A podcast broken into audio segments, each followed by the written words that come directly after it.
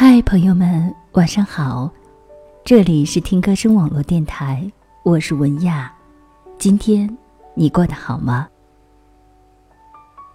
今天文雅要和大家分享的文章是：最怕你不够聪明，却还在纸上谈兵。作者：夏之良。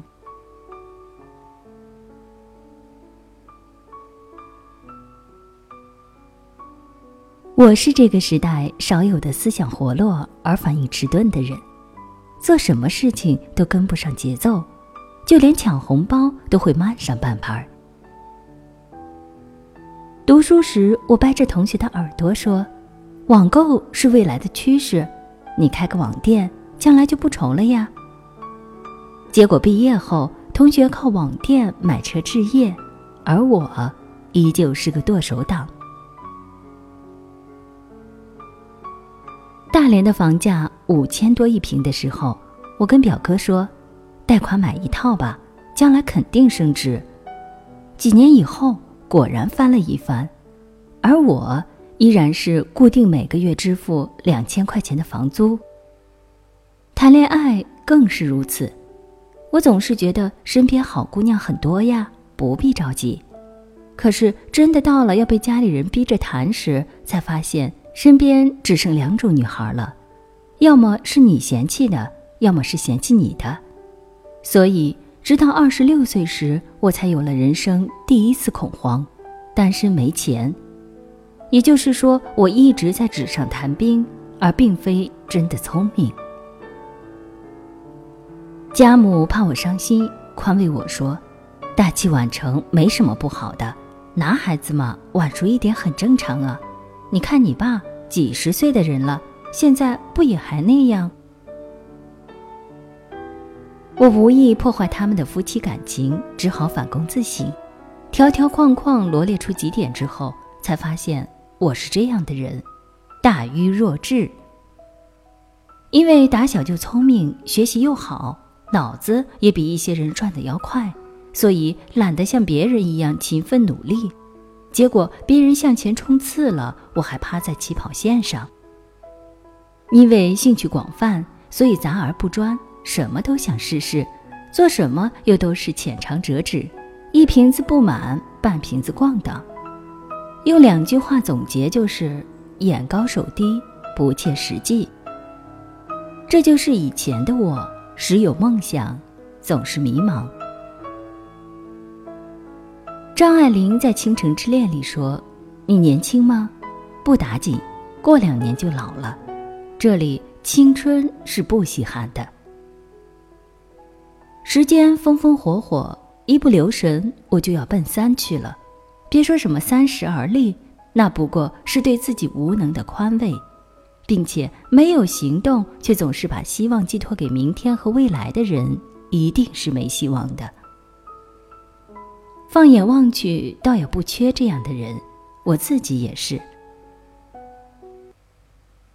说真的，“万年孤独”这几个字让我感到恐惧，我害怕独自应对生活中可能遇到的难题。倘若三十岁以后我还是单身，我一定会很惊慌，妥协于来自各方的压力，那不是我希望看到的生活。所以，我要找出症结所在，然后改变自己。在很长的一段时间里，我一直瞧不上那些生活循规蹈矩、二十几岁就甘于平常的人。恰如我的朋友吴为，读书时不争最先，不恐最后，毕业了接受父母的安排，回到三线城市打拼，二十三岁恋爱，二十五岁结婚。人生似乎一眼就能看到底。他说：“家业，家业，先成家再立业。”时，我嗤之以鼻，因为年轻是仅有的资本，势必要闯荡一番才够爽快。可是后来他开连锁超市，投资两百万，眼睛都没眨时，我才知道务实比什么都重要。古人说：“一屋不扫，何以扫天下？”